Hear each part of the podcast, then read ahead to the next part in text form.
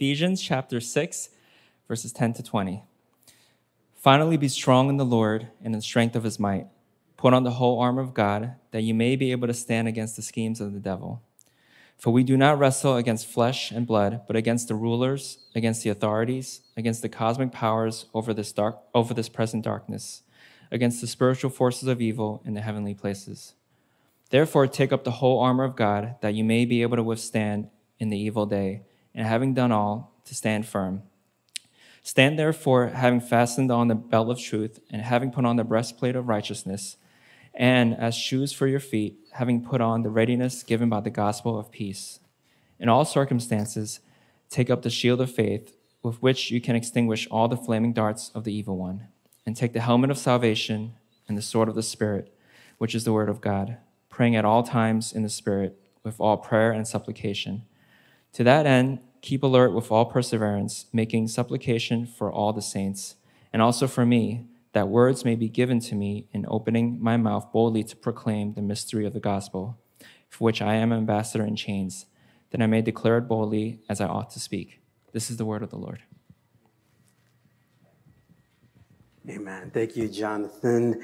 Uh, good morning, Edge City Church. How you guys doing?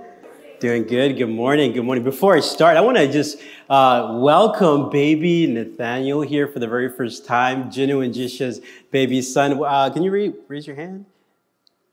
They're somewhere. Oh, they're in the back out there. Can we give it up for them coming for the very first time back to church? So good to have you guys back. Want to welcome our guests with us. Uh, those viewing online as well. Uh, my name is Finn. I serve as the lead pastor here at this uh, campus. Um, for those of you who don't know, we are conti- we are in a series called "Letters to the Roman Jail" uh, from the Roman Jail, and um, today's our last day in the book of Ephesians. But next week we're going to be starting uh, the book of Philippians. Then we're going to go to the book of Colossians and Philemon. So don't worry, the series is not over, but this is our last chapter in the book of Ephesians. Uh, before I begin, uh, would you join me in a word of prayer? Father God, we just come before you right now, Lord. We thank you and we praise you, God, for this day. Father, um, we just thank you for the ways that you have moved already during our time of worship. And we pray, Lord, for these next few moments. Uh, Holy Spirit, come. Holy Spirit, have your way and just uh, move in a special way, Father. Lord, I just hide myself behind the cross uh, that you will be seen. I will just get out of the way. I just thank you and I praise you. It's in Jesus' mighty name I pray. Amen. Amen. So, uh, for those of you who don't know, the book of Ephesians has six chapters, and we are in the final chapter today, as I shared. The first three chapters is all about Jesus. It is all about what Jesus has done, how Jesus has chosen us, and uh, the identity that he has given us, the power, the Holy Spirit, uh, all the good news that's in those first three chapters.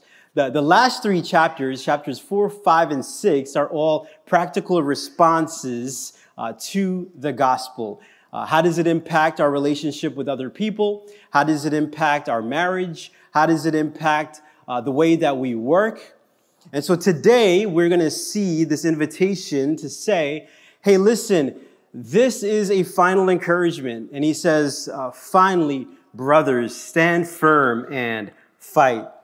Understand that you are in a battle. I don't know if you ever, I don't know if you ever seen that painting of like the footprints in the sand. Uh, basically, you find out that the footprints is Jesus's footprints, and he was carrying you the whole way. And if you see that for the very first time, you can think, well, you know what? That's what Christianity is going to be like, right? It's just me and Jesus strolling on the beach together, and Jesus is carrying me, and everything's going to be great and which is true, but then you also find out that there the struggle is real because there is a battle as well. And maybe you're thinking, well, Finn, you know, you're just kind of hyping it up right now. Um, let me just say, Jesus actually shared with the disciples this. Jesus said, uh, There is a real enemy. His name is Satan, and he has come to steal, kill, and to destroy. And that is the agenda for the Christian life. And just to give you a heads up, uh, where we are, uh, if we were to zoom out on our reality, and if you believed in Jesus Christ and you follow Jesus and you uh, are a follower of His, I want to let you know that you have security, you have a confidence in your salvation. Satan, you see, cannot take that away from you, right? The, the eternal life that you have in Christ Jesus, because you are his and he is yours. But he can tempt you, though. He can tempt you and I to blow up our life. He can lie to you in such a way that you will live your life after shiny things that, that is not eternal. Little trophies that are to be in the junkyard someday. He can tempt you and seduce you to pursue uh, sins, right, instead of God's best and purposes for your life. And some of you guys are, you know, thinking, well, you know what, Pastor Finn, I'm just here. I wanted to hear a positive, encouraging K-Love kind of a sermon. You know, I'm in a happy and a peaceful mind, and here you are. You want to talk about a spiritual battle. You want to talk about Satan. Come on, man. Right? Let's just zoom out for a moment here. Like, aren't society's problems tied to like political issues? Aren't society's problems tied to like social systems? Aren't they maybe tied to mental illnesses and bad parenting and maybe social media and all of that? And maybe you, you just have a running list of things. And the Apostle Paul is going to be really clear today that behind all of those, there's something else.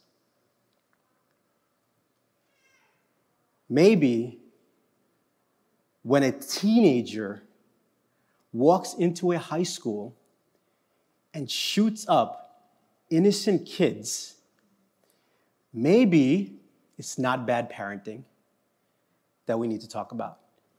Maybe it's not, oh my gosh, there's violent video games. Maybe it's not policies and gun control. Maybe there's a demonic influence on that kid's life that has been whispering lies to him, saying to him that this is the only way your life is going to matter. And we should be aware of that, right? We should be aware of that. Some folks are saying, you know what? Um, we're, we're just really smart now. We're really sophisticated. You can't expect us to believe that they're believing this little guy with a red cape and a little horn out there, right? Well, I don't believe in the Hollywood version of that character of the devil that is portrayed, but Jesus talked about the devil, right? Jesus was tempted by the devil. And the Bible repeatedly talks about how he fell from heaven, how he hates God, and right now he is warring against Jesus' church us, his people. And so I just want to say, Christians, I think it would be foolish for us to say that the devil isn't out there.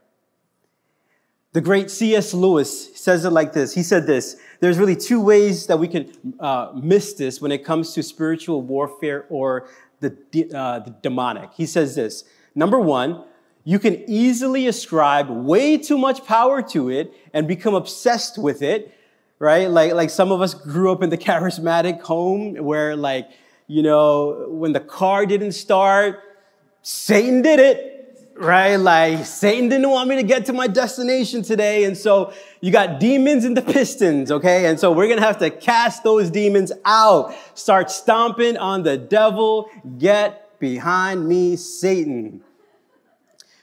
Well, okay. or maybe you just needed a new battery.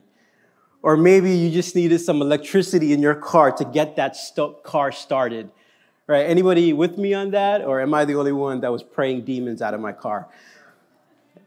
And honestly, when, when you take it that far, right, the bad theology there, though, is that when people fall into sin, and they will fall into sin, they will start to blame Satan for their sin. And as Christians know, like Satan can tempt you to sin, but you and I are responsible for our sin.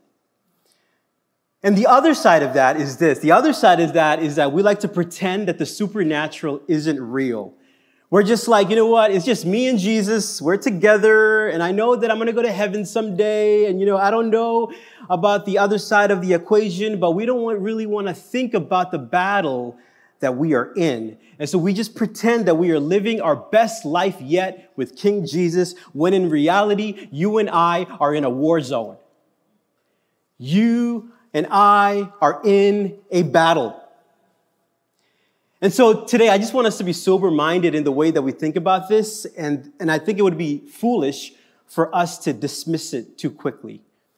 And so that is what Paul is going to be talking to us about today. And so, uh, one thing about Paul is this Paul, he loves this church.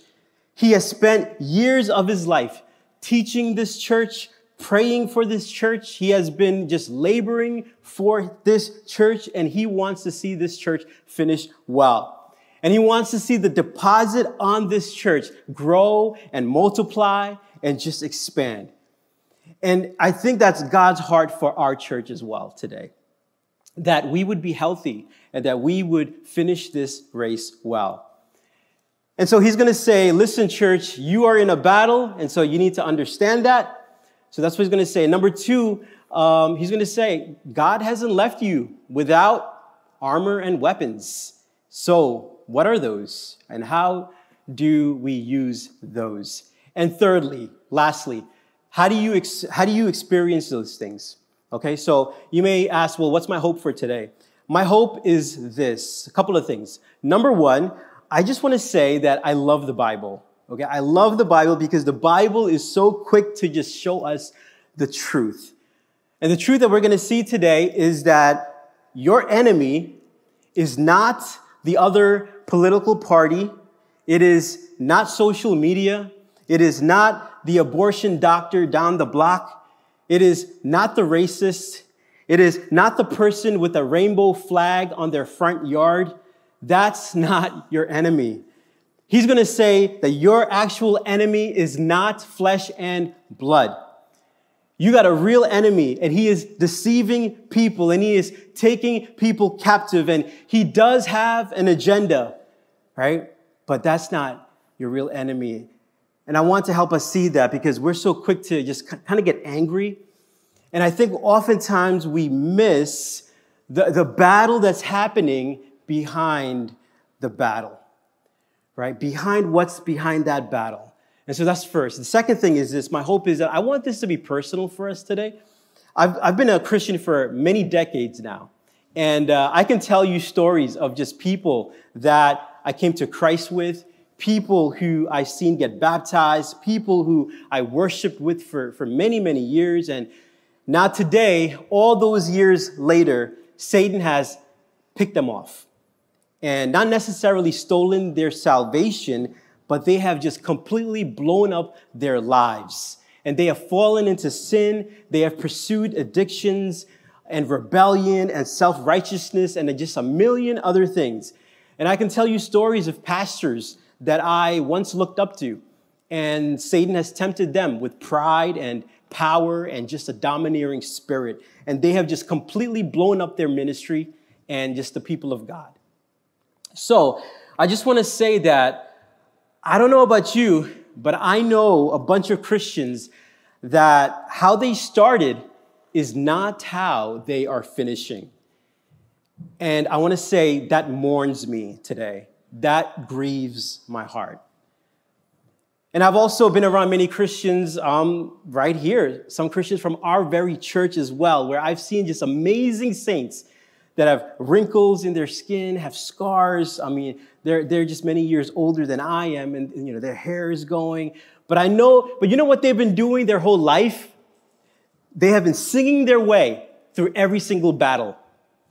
They have been clinging to the word of God. They have been trusting in the promises of the scripture, looking to King Jesus, not drifting from him or his church or his word, but they are singing their way into glory. And that is what I want for our church as well. That is my hope for you and I. And so I want to show us a couple of things out of scripture today. The first one is this. It is, uh, Christian, be aware that you are in a battle. Be aware that you are in a battle. Uh, this is what's happening, verse 10 to, through 12. Let's read that again. Here's what it says. Verse 10. Church, finally be strong in the Lord, in the strength of his might. Put on the armor of God, that you may be able to stand against the schemes of the devil. For we do not wrestle against flesh and blood, but against the rulers, against the authorities, against the cosmic powers over this present darkness, against the super, against the spiritual forces of evil in the heavenly places. All right, so first he says, church, listen, this is a battle, and it's not going to be by willpower. It's not going to be by effort or your theological just correctness or your dedication to be a better version of yourself, but it is going to require strengthening from God. And Paul's talked about this all throughout the book of Ephesians as we study this, that we are a people where God didn't just, you know, give us these principles for the battle, uh, math for the battle, just ba- a battle strategy, but he gave us the spirit of Jesus. And the spirit of Jesus lives in here and it empowers our church, the church, to live like Christ, to love like Christ, to resist temptations and to run from sin and to pursue holiness. The Spirit of God is in the people of God. And that is good news. That is awesome news. Now, I don't know what season you grew up in, but um, I grew up in a season where uh, Rambo movies were coming out. Anyone remember the original Rambo? I love those movies. You see, for me, Rambo was my preferred version of masculinity, right? I mean, can I just say that right there? I mean, like every time you see Rambo, there's like injustice, there's like oppression going on and brokenness, and then comes Rambo on the scene, right? And, and it's like, it's always like 16 Russian tanks and Rambo coming in with a, with a horse and a bow and arrow and you're like, and who wins? Rambo wins. And so in my mind, growing up, in this narrative in my mind as a kid, whatever battles in front of me, in front of me, I am going to be like Rambo. I am Rambo, and I am going to flex on these fools, right? And then I find out that I am not Rambo. like you, you don't, and I find out that you don't win the battle by flexing. You win the battle by receiving the supernatural power from God day by day, moment by moment, to walk faithfully in the things of God. Amen. And he's saying, be strengthened, be strengthened by the Spirit of God. I also want to say this uh, this also means, church, that you don't have to fear your enemy as well because the Spirit of God is strong in you. The same power that allowed Jesus to resist temptation from the devil is now in the people of God. And that is so important for you and I to know that. Number two, it says this, number two. He says, also, then your enemy is not against flesh and blood which is really interesting for Paul to be writing that because Paul literally is in house arrest at this time. He is jailed, he is jailed to a Roman guard, and he knows what it feels like to go into town and to pray for people and to preach the gospel and to have stones thrown in your face. Right? He knows what it what the physical feels like right? This man has been enslaved. He has been thrown into jail, right? He has seen the physical. He has experienced this in his flesh. And he says, church, your enemy is not Rome. He understands that behind the guy who is angry, the people that are angry that he is preaching Jesus, that there is a demonic influence behind that, right? That is captive of the devil's influence. And, and, Jesus Christ comes on the scene. Jesus Christ says, I have come to set the captives free. And so for you and I today, because Jesus Christ has set us free from spiritual bondage, right? He set us free from all of that. It is because of him. And so our prayer is not, you know what, let's, let's become Rambo and go crazy on these guys. But our prayer is that God would just set free those that are stuck in captivity and uh, stuck with the d- demonic and, the, and listening to the lies of Satan. That is our prayer. Let me just say it like this. You, you might hear evil from a political party. You might see evil that is being promoted by a media company or a social movement but behind that comes the whisper of a greater enemy called the devil. And by the way, a day is coming when the devil is going to be silenced once and for all. And that is when Jesus Christ returns, right, as a victor. And so you and I need to know that you are in a battle. And so as I kind of zoom back, for, for me, um, I grew up in a charismatic background, right? Like I grew up in the Pentecostal church. And so we talked a lot about the devil, okay? Like all the time, it was about the devil. But some of you didn't grow up in that environment. And so I know that and, uh, the devil was never mentioned in your environment. And so I just want to give you a little bit of a history on where do we get this character, the devil. And so his actual story uh, of how he was created, of how he fell from heaven, is actually in the Bible. So let me just give you a quick uh, Devil 101 story right here. So the devil, uh, he was uh, he was create he was an angel. He was created by God to serve God, to worship God, to know God, and then he became full of pride. And instead, he wanted to be like God. And so he rejected God and he was thrown out of heaven with other angels to make up the demonic army. And so when you read the Bible in Genesis, in the creation story, you will see the devil disguised as a serpent in the Garden of Eden, tempting Adam and Eve, lying to Adam and Eve. And what is he attacking Adam and Eve with? He is attacking them with the word of God. Right? He is saying, did God really say don't eat from that tree? Did God really say that this is actually going to happen? Right? Did God really have your best interest at heart? And he is lying and he is deceiving Adam and Eve. And then you go to the New Testament. Where, where do you see Satan in the New Testament? You see Satan tempting King Jesus in the desert for 40 days, promising him bread and the kingdoms of this world, and making him all these promises and power. So, this is him. We see him in the desert. And so, we need to understand a little bit about the devil.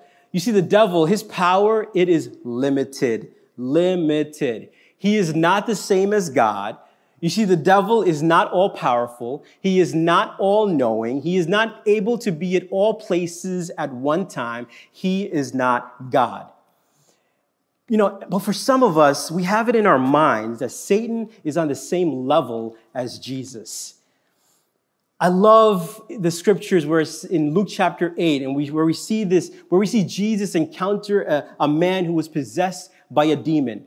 And this man is running around in the graveyard and he is harming himself, and no one can take this man captive. And then Jesus shows up on the scene and he casts the demon out and he turns this man into an evangelist, right? There is no demonic power that can flex on Jesus. Jesus has all power. He has cast out all demons. He has resisted all temptation. Right? There is not like this cosmic battle that is going to happen, that is happening right now, and we don't know who is going to win. No, we know who's going to win. Jesus is the victor. And so that's the enemy. That's our enemy right there. But what is the devil's advantage over us, though? You see, the devil has studied human history for thousands of years. And so he, he understands our pride, he understands our self centeredness. He can tempt us with little lies that can pivot us off of following Jesus and being faithful to Jesus. He says, it says in verse 11, it says that we stand, we got to stand against the schemes of the devil. So, what does that mean? Like, who, who is the devil? Literally, that base word of his name means liar or slanderer. This is who he is, and that is his scheme. Jesus says in John chapter 8, he says that the, uh, Satan, he is the father of lies, right? This is who he is. He is a liar. And so how can he come at, after Christians then? Like, what are some of the schemes of the devil? There's this wonderful book by a, a Puritan pastor uh, from the 1700s. Uh, by, his name is Thomas Brooks. The book is called Precious Remedies Against Satan's Strategies. And he boils it down to two things. He says this Christians, if, you, if you're going to experience temptation just like Jesus did, uh, it's going to be temptations to sin, temptations to walk away from God. And number two, he says, you're going to experience accusations from the devil. Revelation chapter 20, it says that Satan, he is the accuser of the brethren, right? That's, that's who he is. He is here to accuse. And so if you're trying to figure out, like, where is he going to come from? I want to give you very quickly four temptations and three accusations that you might encounter, okay? So the first one is this the first temptation Satan will bait you with a promise with short term pleasure, but he is going to hide the hooks, right? He will say that this will satisfy you, but it's going to cost you nothing. But it always does, though. Sin always overpromises, but always underdelivers. The second one is this He will try to harden your heart toward God through pain and suffering right? Like, why did God allow this to happen to me? If, if God was good, then this would not happen to me. Number three, Satan will try to get you enslaved to sin by selling you what I call cheap grace. And it sounds like this go ahead and do it. Go ahead and sin. Go ahead and compromise. Go ahead and break the rules. Do all that your heart desires because you know that God is merciful and God will forgive you of all your sins. Which is half truth, right? To that. Like, are all of your sins, past, present, and future, forgiven by Jesus? Are they covered by the blood of Jesus? Yes, they are. But are the earthly consequences covered by the blood of Jesus? No. There's real people who are forgiven by, in Christ, and you'll see them in heaven someday. But Satan has tricked them, though, and they have just blown up their life, their marriage, their home, whatever it is. And there's real stories that people you walk with because you know you're gonna just it's gonna fall on you. And so he is trying to sell you cheap grace. Number four, Satan will say, God's way will not work. It cannot work. And what he's going to do is he'll show you rebellious people and just show you that they are having these great lives. And he's going to tempt you to think that, you know what? Sin is working out for them. So maybe I need to do the same thing that they're doing because God is holding out on me. Because, you know, maybe when it comes to dating or sexuality, even though it is not in accordance to God's ways. And this happens all the time. Like the person that wants to get married, right? They they want to do it God's way. They want to be married. They want to find a spouse, and they think to themselves, you know what? It's not happening quick enough for me. And so, uh, you know, on my timing. And so, what I need to do is I need to step out of God's way of dating for me, and I need to pursue my own way for dating. And so, all that more, he'll try to tempt you to say, God's not actually a good gift giver. He doesn't know what's best for you. Come on. The next are three accusations that where Satan will, you know, just love to keep you self focused. The three accusations that you're going to hear is this. Number one, you're going to hear the subtle lie that you are not enough, that your sin is too great, that your past is too messy, that you are too broken, that you are too dirty, and you know what Satan wants to keep all the focus on? On you. And you know what Jesus wants to do? He wants to keep all the focus on him. All of his grace, all of his love, all of his beauty, all of his generosity towards God's people. And you'll hear this lie that you are not enough. Number two, you'll hear this lie that you are not doing enough, right? You should be reading more. You should be giving more. You should be serving more and praying more and going to church more and doing more. You should be more. And the reality is that he would love to just get you feeling regret and insecurity about your relationship with Jesus Christ. Number three, he'll say this Your continued sin and weaknesses is evidence that you are not a real Christian. Satan wants to create insecurity in your heart when it comes to your right standing with God. And he'll say, You are not a real Christian. Come on. Like, if you were, you wouldn't have all these struggles and all of these doubts and all of these long seasons of apathy. So, why, you know what? Why don't you just give up? Because you are not the real deal anyway. All that to say, what I'm trying to do is I'm trying to build for you these little moments of lies and accusations that you have probably heard. Some of them, uh, if not all of them. Because I think when we think of this supernatural stuff, we think of the demon possessions that's taking place in the New Testament, right? Because that's what that is. And what I'm saying is that no, there's actually these little lies that Satan is trying to whisper and set before you that would cause you to pivot away from God and cause you to lose confidence in what Jesus Christ has done for you. And so I want to ask, Edge City, where have we heard these lies? Where have you heard these lies? That maybe you're too messy, that you are too broken, that you are too dirty, that you are not enough, that God is not near, that God doesn't care about you, that He has given up on you, all of those are lies.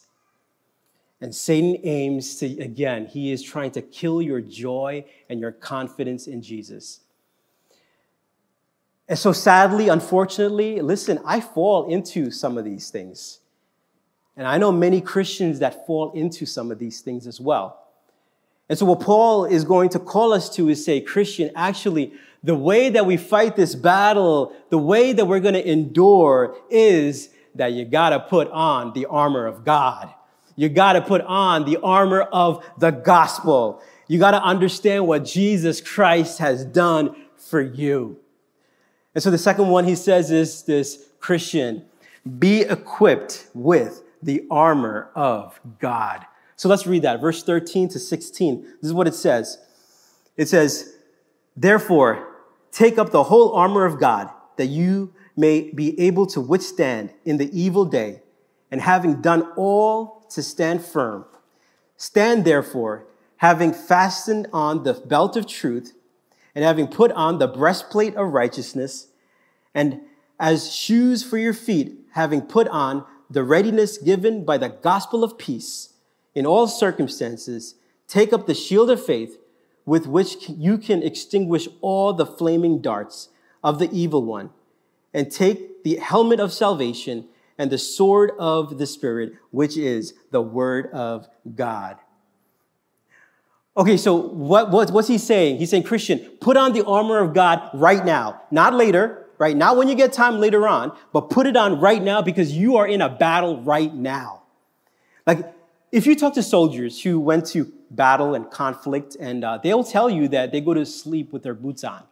Why? Why do they do that? because the enemy could attack you at any moment, not just nine to five, right? The enemy's not going to text you, give you a call, and be like, "Hey, you, you, you want to fight after lunch? So why don't we? Why don't, we, why don't you finish up your Chick Fil A and then we'll, we'll go and battle each other?" Like, no, that's not how it works, right? You never know when the attack is coming your way, so keep your armor on guard. And so this is what he is calling the church to be. Understand that you are in a battle. Keep your armor on what is the armor? He gives us six pieces of the armor. So let's walk through these here. So the first one is this the belt of truth. So soldiers would wear this uh, leather belt to protect them in the battle. It is a belt that is one of truth. So who is Satan? He is a liar. What is he? What does he do? He distorts the truth. He tells half truth. He tells partial truth. But who is Jesus? Jesus is the way. He is the way, the truth, and the life. And he said that, that the truth shall set you free. And so, what is the truth that we cling to here? Like, we have a hard truth that we acknowledge and that we affirm here. And the hard truth that we acknowledge and that we affirm is that we are sinful and broken people apart from a holy God. We are spiritually dead. That's how we start off. We start off that way. And this is the diagnosis of the scripture that you and I are not awesome and deserving of an applause, but you and I are broken and deserving of hell and condemnation. And that is a hard truth that we cling to. And then we deal with the humbling truth that, that the better version of yourself is not enough.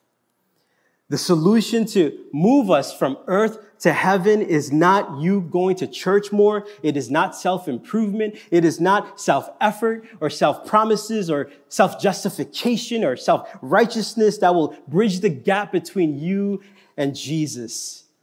The glorious truth is that God Himself died in our place, taking on the penalty of our sin on the cross. And that is the glorious truth of the gospel.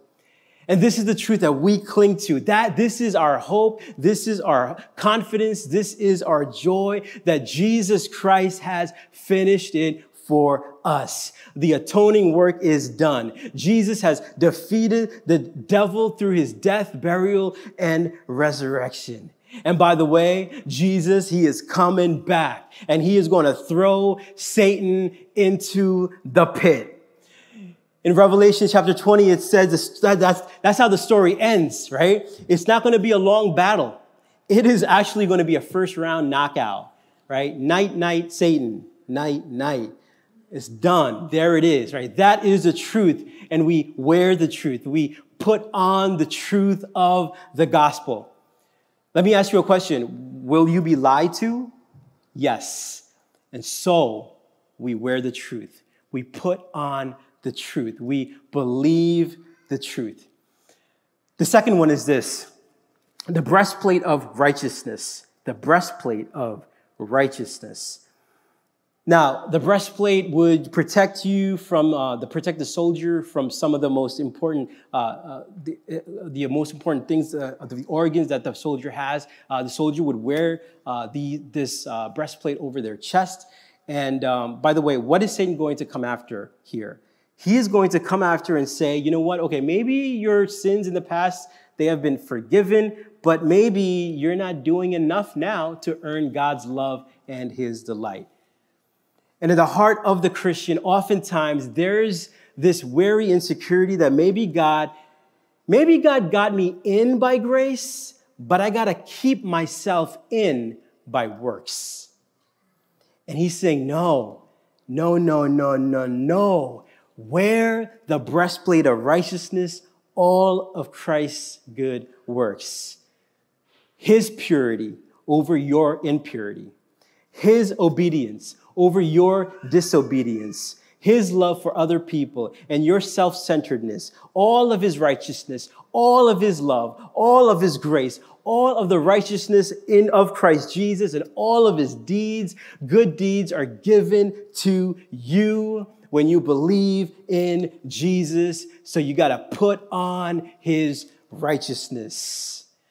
So God the Father doesn't look at our busted up resume of all of our rebellion and self righteousness, but he sees the perfect and just complete righteousness of Jesus Christ that he has given to you, not earned. And so some of us, you know, we don't understand what good news that is because we're still living week by week like it is up to you to impress a holy God with your righteous living when it has all been given to you when you said yes to Jesus. So, would you put that on? And would you not believe the lies, right, when you're in the battle? So, put that on. The next one is this it is the shoes for your feet, having put on the readiness given by the gospel of peace. The gospel. So, what is the gospel of peace? Do you know what you were you and I, what we were at peace with when we started our life? Like you, we were at peace with Satan and this world, and you were actually at odds with God. And so, how do we get the peace of God? How do we preach the gospel of peace? What are the shoes of peace? It means that God, creation and creator, was actually in conflict, right? And so, Jesus Christ had to come in. He became the great peacemaker that reconciled us with God through his death and through his resurrection. And so you are no longer far off anymore, but you have been brought near. You are no longer orphans at odds with your father, but you are, have been adopted into the forever family. Ephesians chapter 2 says that Jesus is our peace. So you may have conflict in your relationship with your kids. You may have conflict in your relationship with your spouse. You may have conflict with a business person. You may have conflict with a neighbor, but you know who you are, you don't have conflict with? God. You are at peace eternally with God. So don't hear the lie that there's drama or there's distraction or there's hostility. No, Jesus Christ has taken all of that Number four, put on the shield of faith. The shield of faith protects you from arrows. Now, what is, you know, what, how's, it, how's this going to protect us? How does it do it? It is faith in the promises of God. It is by faith in the promises of God. Because you know what Satan's going to do?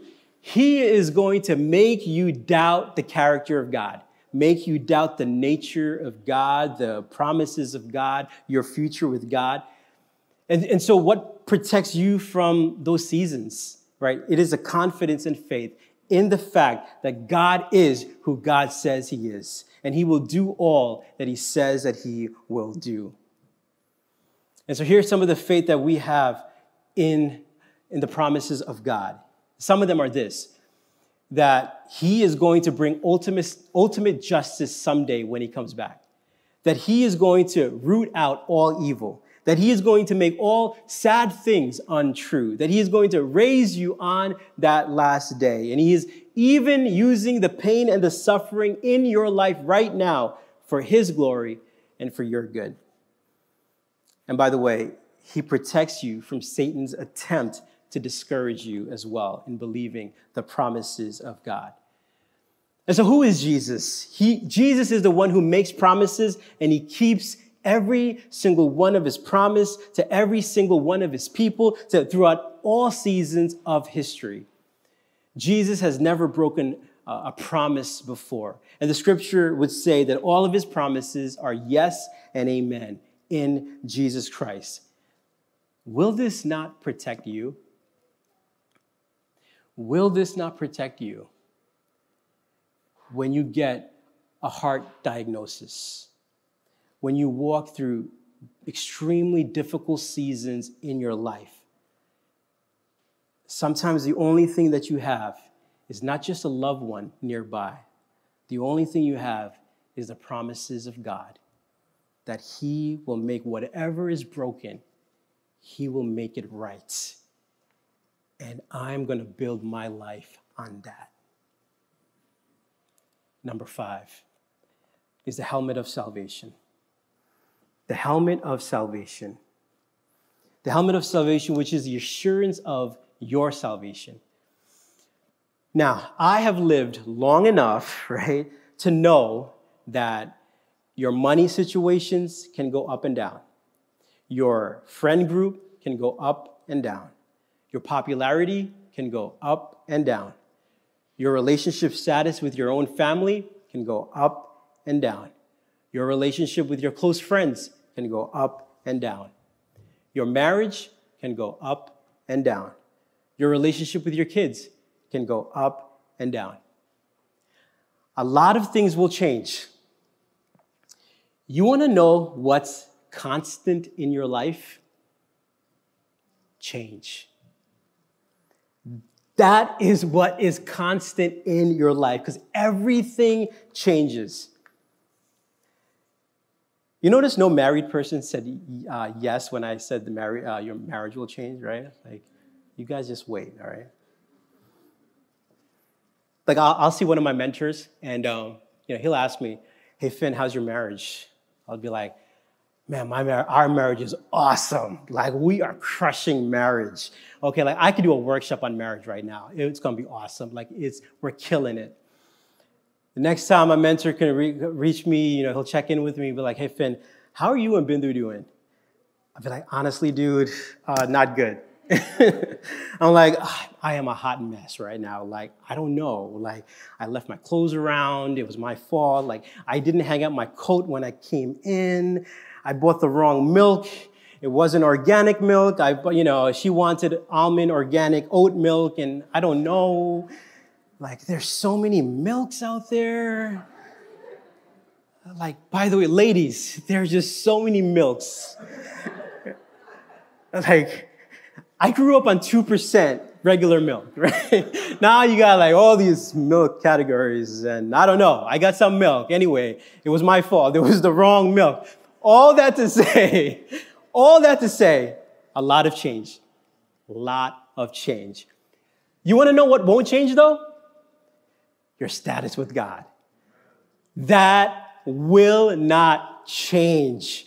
Everything else in your life will change, but your status with God will not.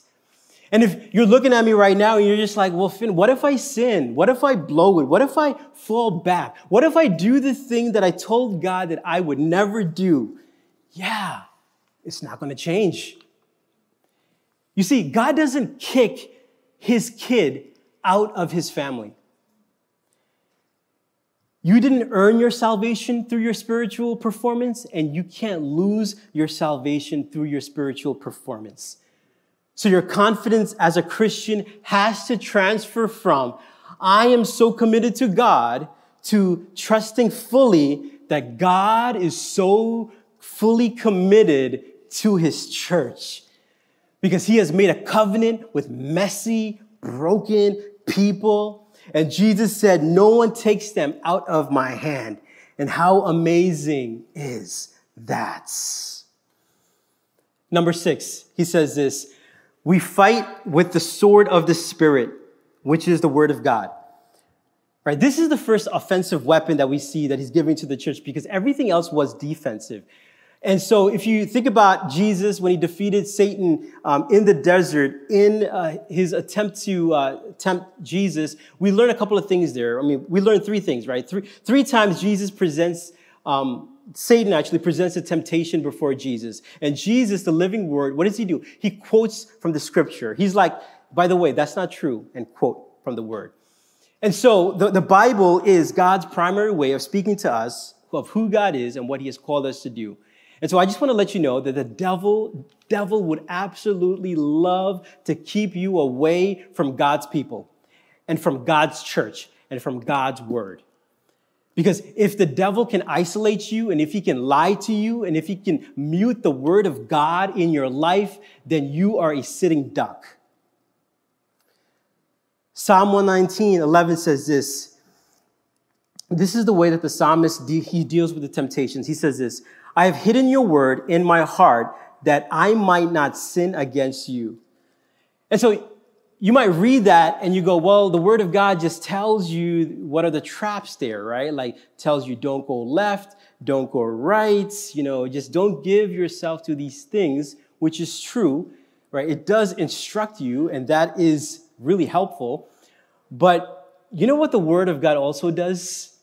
It tells you that you have something so much more precious in the person and the work of Jesus Christ than anything that Satan could ever offer you, offer you. Right? That he becomes a treasure in the field that is worth everything in your life. That he becomes the one thing that you and I want to build our life on. He becomes the one that you can't wait to experience his presence because in his his presence and in his word there is life there is joy there is hope there is security and we have all of that in jesus. The last thing is this. It is for the armor of god is this. Christian be devoted to prayer. Be devoted to prayer. So um, posture matters in the bible right? What we see is that we're not just flexing on Satan here, we're not just walking around like Rambo, right? Instead, what Paul's going to model for us is to say, actually, your posture, it matters. Right? We're prayerful, prayerful people, we're humble people, we are dependent people. And so our posture matters. Let's go to verse 18 to 20. Let's read that together. It says this praying at all times in the Spirit, with all prayer and supplication, to the end. Keep alert with all perseverance, making supplication for all saints, and also for me, that words may be given to me in opening my mouth boldly to proclaim the mystery of the gospel, for which I am an ambassador in chains, that I may declare it boldly, as I ought to speak. Okay, so I love Paul here. He's giving the final instruction. He is like, You're in a battle, put on the armor of God, believe the gospel. And by the way, here's another thing C- commune with God. One of the things that you and I, we get in the gospel is not just the forgiveness of sins and eternal life, but you also get access to God.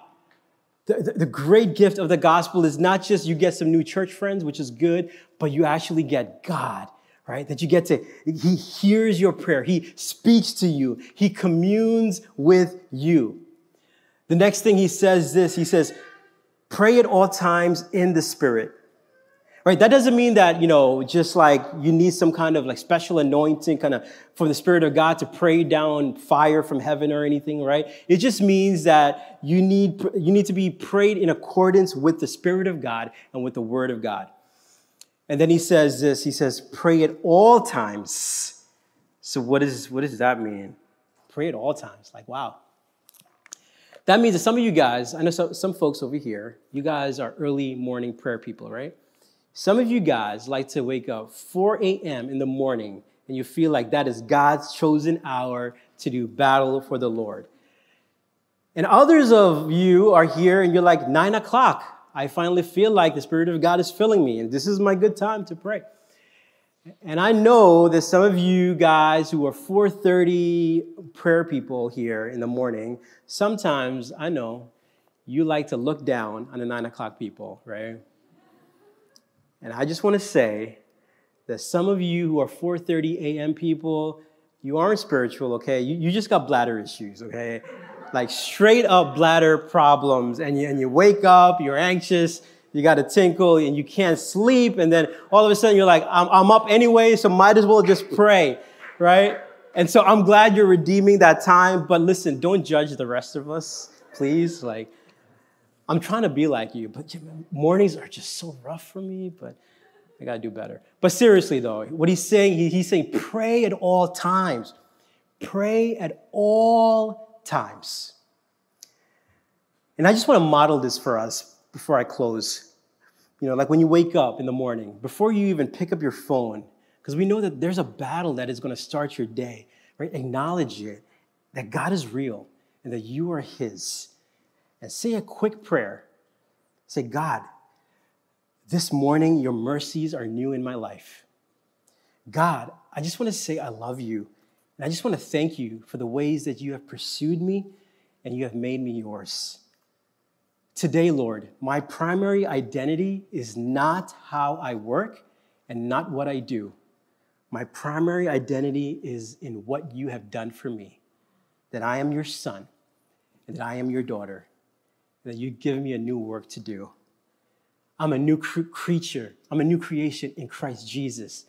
You have actually given me a work you have given me a kingdom post today. And so help me to serve as a light in whatever kingdom post that I am in today. God, I'm going to be around a lot of messy people today, and honestly, it is difficult to like them. But help me, Lord, to be patient with them and to love them the way you do. Whatever it is, a quick prayer, start your day. And then you carve out spaces throughout the day to do that as well. So, as, as I'm closing here, I want to ask this question Edge City Church, how are we doing? How are we doing putting on the armor of God? Are you remembering the promises of God? Are you building your peace on your relationship with God, on the Word of God? Are you finding joy in the reality that you have nothing to prove and nothing to earn from God? That you are forgiven, that you are righteous, you are accepted, you are loved? Or are you walking around anxious, insecure, depressed, discouraged? Because you're living like, I wish I lived another way because of somebody else, because you're hearing these lies from the enemy saying that, you know what, look at your past, look at your mess, look at the present, what's happening. I want to invite you to today, I'm asking you and inviting you, would you put on the armor of God? As I invite the worship team to come forward, as I invite you to also close your eyes and to bow your head with me before we transition into a time of uh, just communion. And would you put on the armor of God right now? Which is really my way of simply inviting you to trust in the gospel today, right? Trust in the gospel today. Because I, I think the best defense against Satan's traps is the heart that loves and delights in God. You can't drag that kind of a person away from their treasure and their joy because it's in Jesus. It's in Jesus. Who is Jesus? Let me remind us who Jesus is. Number one, Jesus is one who is able to sympathize with those in the church. Jesus is not an ivory tower theologian who just wrote theologically good books and you know he's hanging out in some hidden castle. Jesus is a king who came, who took shots, who heard lies, who experienced suffering, rejection, and loss. And so I want you to know that when you pray to King Jesus, he understands the weight of the temptation that you're feeling. Jesus is not just our sympathizing king, but he is our victorious king. And I want you to know that you are in a battle, but the battle is already won. You know who Satan is? Satan is like that puncher who's already at the very end. The bell has already rung, the fight is over, and he is trying to swing one last time on that opponent. That is all he is. Jesus has defeated the enemy. Jesus Christ is the victor. So you're in a battle, but I want you to know that the verdict of the battle is not in question. Like the outcome has been secured by Christ Jesus, He's already won, defeated the enemy. He is victorious, and we get to worship Him today. We get to enjoy communion today. And so, as I invite our worship, our communion ushers to come forward, as I invite you as well to just evaluate your, your heart right now.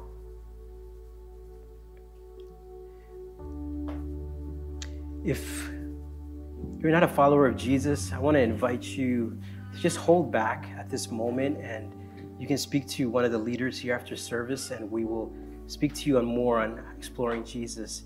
If you're, if you're a follower of Jesus and you're entering into this table, let's create some space right now for the next 30 seconds. If you could just talk with our Heavenly Father, present our shortcomings before Him. So let's do that for 20 seconds right now.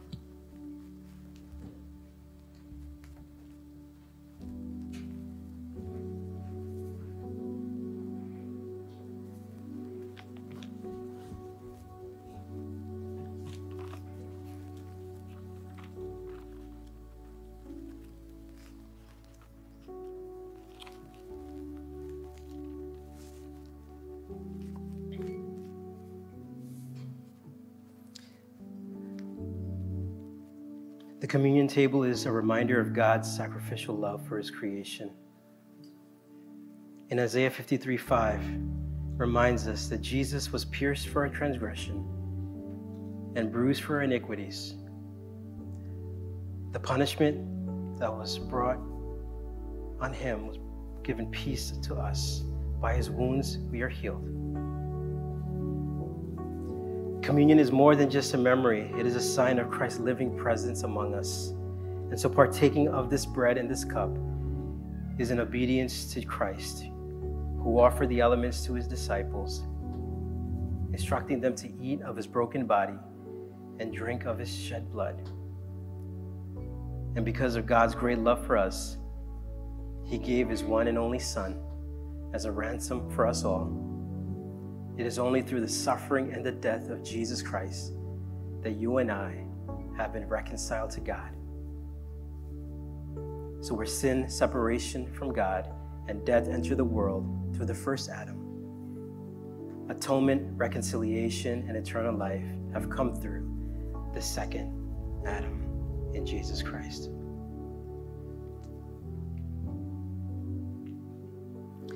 In Matthew chapter 26, 26 to 29,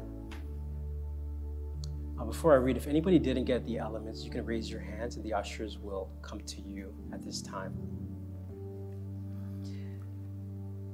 It reads While they were eating, Jesus took bread, and when he had given thanks, he broke it and gave it to his disciples, saying, Take and eat. This is my body. At this moment, you can peel off the top, you can take the bread, and you can partake.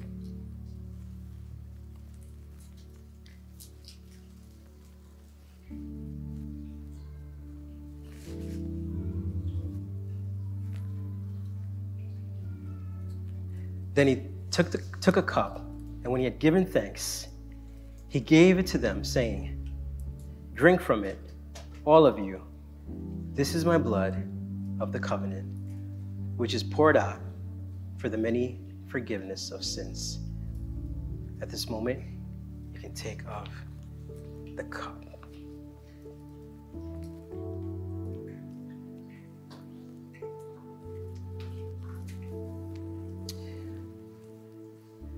Let's pray. Jesus, thank you, O Lord, for the ways that you have victoriously fought and defeated all of our actual enemies of Satan, sin, and death. And Lord, I want to pray for our church today. God, would you strengthen our church to resist the temptations of Satan? That you would strengthen us and empower us, God, not to compromise and fall into the lies of this world. God, you've been so good to us.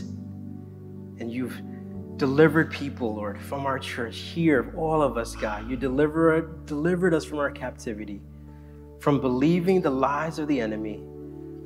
And now we believe in who you are, God. And so help us, O oh Lord, to be faithful people, God, that will stand, that we will not hide or retreat, but we will stand firm, clinging to the gospel, believing your truth. We ask this in Jesus' name. Let's worship.